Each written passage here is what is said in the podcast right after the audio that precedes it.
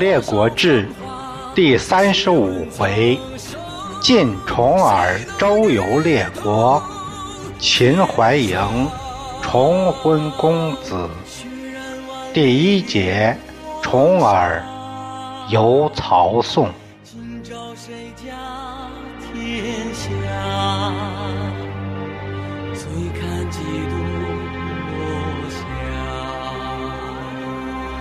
泪洒谁家铠甲？你兵我马，女子写信，修我兵家。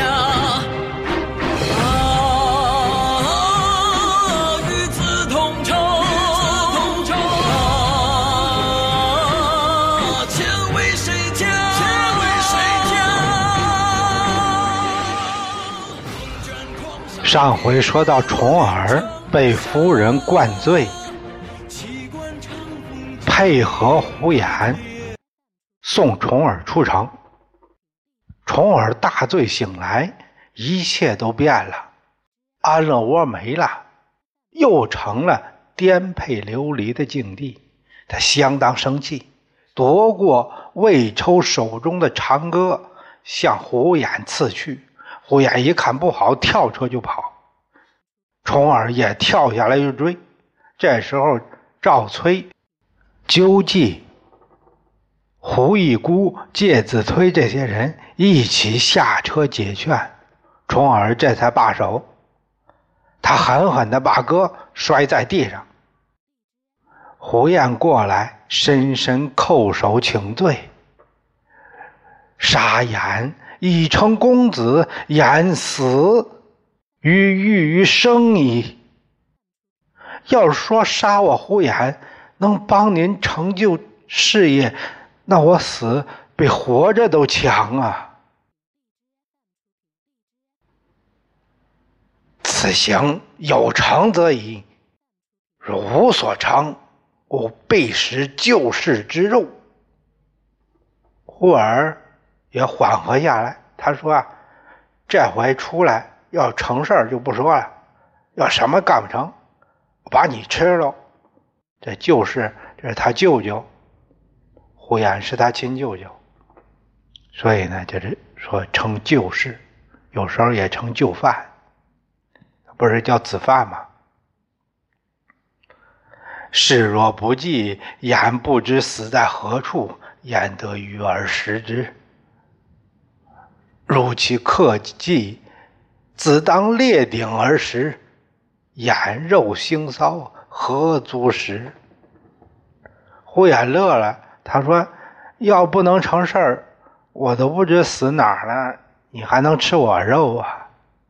您呐，还是该努力争取列鼎而食，那才是大道。我的肉腥骚恶臭的，有什么好吃的？”大伙都围过来。开导重耳，赵崔说：“我们也都是看公子是个有大有可为的人，所以才撇家舍业跟着您找出路。为了什么呀？不就是想拥戴公子以成大业，我们也能青史留名吗？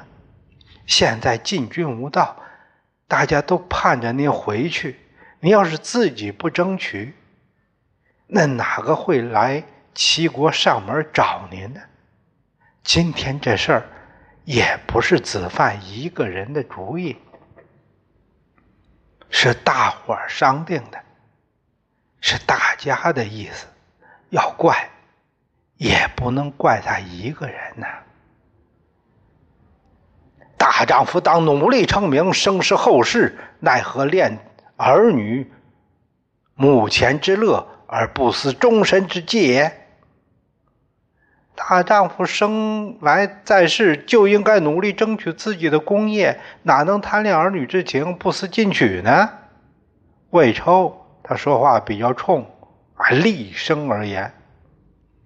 重耳啊，也让大家给劝醒了，他也重新振作起来。哎，既然这样，那我就听大家的。胡毛介子推把干粮、饮水都拿过来，大伙一起吃了顿饭。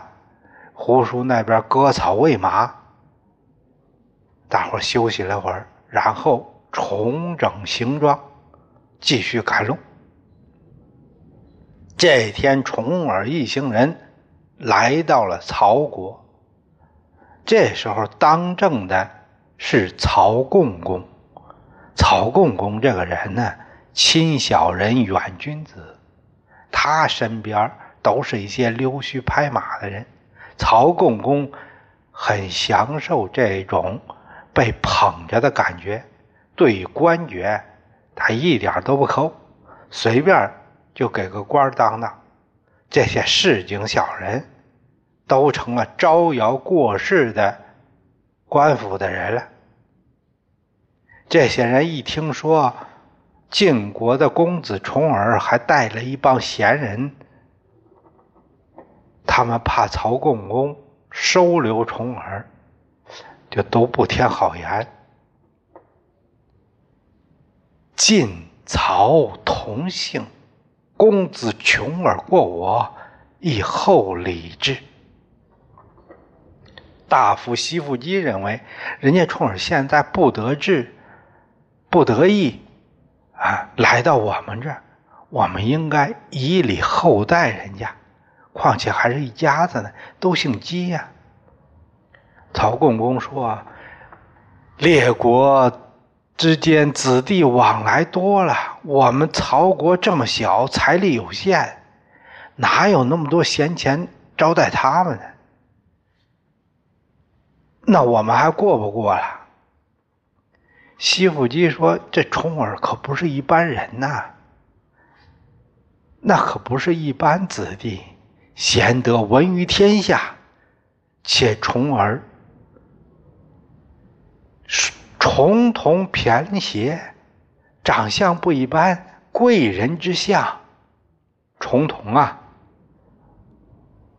那就是双眼人双瞳人啊，偏斜。”就是肋骨排成一体，好像一整块一样。那现在看就是一怪胎、畸形儿。在古代，常把这些异象的人认为是有非凡成就潜力的人，有时候也是腐会。贤德才是最重要的。那个李煜啊，也是冲同，认为也是。大家期待的领导，结果亡国了。项羽也是偏邪，结果也是昙花一现，成了一位悲情英雄。所以说啊，就是有天象示意，没有后天的正确引导和修为，也是一败涂地。曹共公对重耳贤不贤，他不在乎。他听说重耳有这样的异象。哎，眼前一亮，表示很感兴趣。哎，要说重瞳，我见过，不知道这偏斜什么样，我还真不信呢。这样吧，把他们安排在馆驿，呃，等他洗澡的时候，我去看看。就这样，重耳一行人被安排在了宾馆。没有什么设宴款待这回事儿，就每个人给端了一碗稀饭。这明显是不欢迎啊，受到冷遇，冲耳很生气，饭也没吃。这时候有人端来一个大澡盆，请他沐浴。其实这也是按上面的指示办的，要不这个也没有。冲耳奔波一天了，浑身是臭泥，哎，洗个澡又不错。于是他也没多想，就脱了进了大木盆了。正洗着呢，从外面挤进来一群人，冲着洗澡的冲耳就过来了。冲耳也没没防备呀，全身一丝不挂，可是全裸。这些人专盯着冲耳的那肋骨那看，啊，这就是偏斜呀！哦，像一块板儿。嗯，有意思，啊，长成这样，重耳很尴尬，也很生气，自己被当展品了。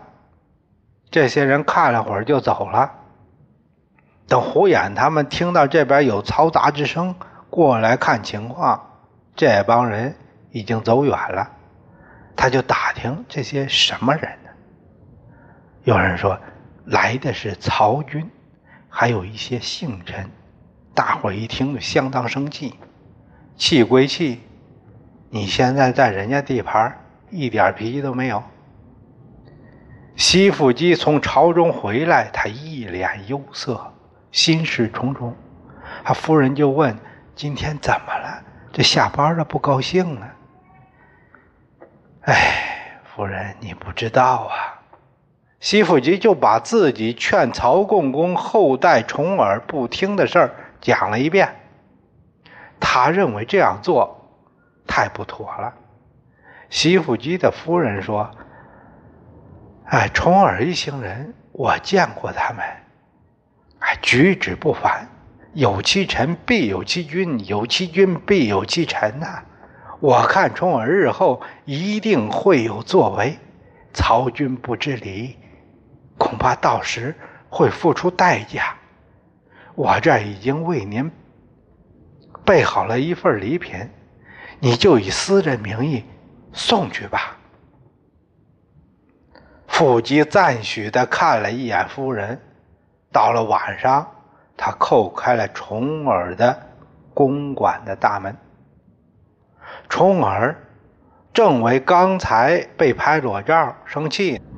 听说曹大夫西府基备想求见，啊，就让他进来了。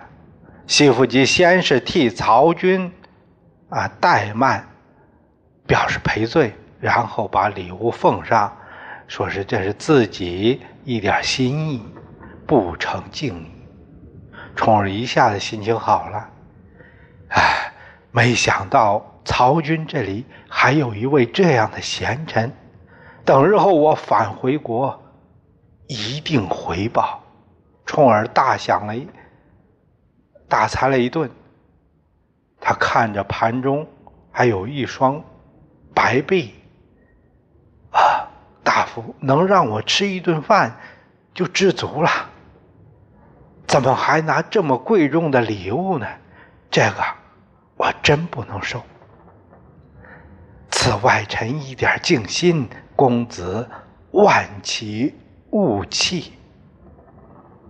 冲耳说什么也不要。西府基从冲耳那出来，不由得赞叹：“晋公子穷困如此，而不贪舞弊，其志不可量也。”第二天，重耳一行人就上路了。那还待什么劲儿？人家不欢迎，哎，越走得越快越好。西府基送重耳出城十里，才回去了。重耳他们现在是想去宋国，这回胡言打了前站，他见到了老友司马固，主要是先看一下人家的态度，别再像到曹那样冒失了。以免受辱。公孙固说：“宋公不自量力，这不是吗？刚和楚打了一仗，结果兵败，自己还受了重伤，都不能起床了。可是他听说公子要来，早就知公子贤明，所以必当扫除馆舍，以后车驾。哎，这就算是。”接驾顺利，公孙固转身把重耳来送的事汇报给宋襄公。宋襄公正恨那楚国呢，听说重耳来了，这晋可是大国呀，重耳是个潜力股。哎，可是我现在动不了地方，那你就代我好好款待公子重耳。要用国君之礼享七劳，这猪牛羊各一样为一劳。重耳在宋受到礼遇，第二天，重耳就要走了。公孙固奉国君之命，再三挽留。哎，多住几日吧。他把胡言拉到一边呃，你们在齐国齐桓公是什么礼仪规格招待呀？公孙固这招和宋襄公是学会了，他要和齐桓公看齐。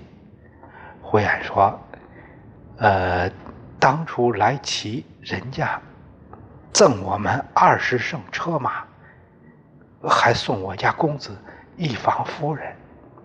公孙固笑了，啊，嗯，纳姬的事儿我们都做过了，那我们就再送公子二十乘车马吧。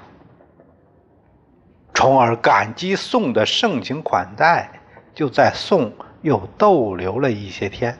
这些天，宋襄公常派人送礼品、食物过来。施以致意。胡言见宋襄公的病一时也好不了，就私下和公孙固谈到重耳复国的事儿。公孙固说：“呃，公子若担风尘之劳，必虽小，亦可以息足；如有大志，必以心遭丧败，力不能振。”更求他踏国，方可继耳。哎，吃喝在这没问题，要是说大帮助，现在是真做不到。子之言，肺腑也。胡言虽然听到的是回绝，但这也真是现状。他感谢公孙固的坦诚，回头把宋的处境告知重耳。于是第二天，重耳一行就要上路了。宋襄公又派人送来大批的粮食、衣物，以方便路上消费。重耳手下这回高兴的不得了，这路上就风光多了。公子重耳离开宋国没多久，宋襄公伤势恶化，病逝。在他临终前，对世子王臣说：“吾不听子瑜之言，以基于此。如此谓，当以国为日，除大仇也。世事务于通好。晋公子若反国，必然得位，得位必能和诸侯。吾子孙千世之，可以。”稍安。宋襄公在病床上，算是没有白躺。他反思了过往，知道自己不如哥哥穆仪。如果听他的话，也不至于今日。希望儿子继位后，让穆仪来协助治理朝政，代以图强。楚国。那是不共戴天之仇，世代不能和他们交好。晋公子要是能反国，一定是位有为的君主，你要跟着他干，这样对宋是有好处的。世子王臣泪如雨下，他拜伏在地，一一应诺。襄公在位十四年，轰。王臣主丧即位，这就是宋成功。我们再看重耳，他们一行人离开宋国，来到了郑国。早有人报告给郑文公，文公说：“不见。”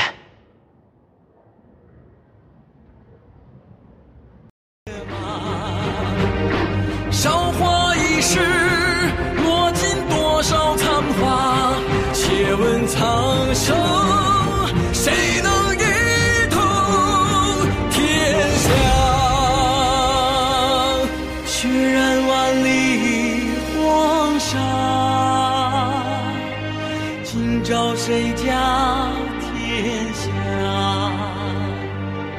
醉看几度落霞，泪洒谁家铠甲？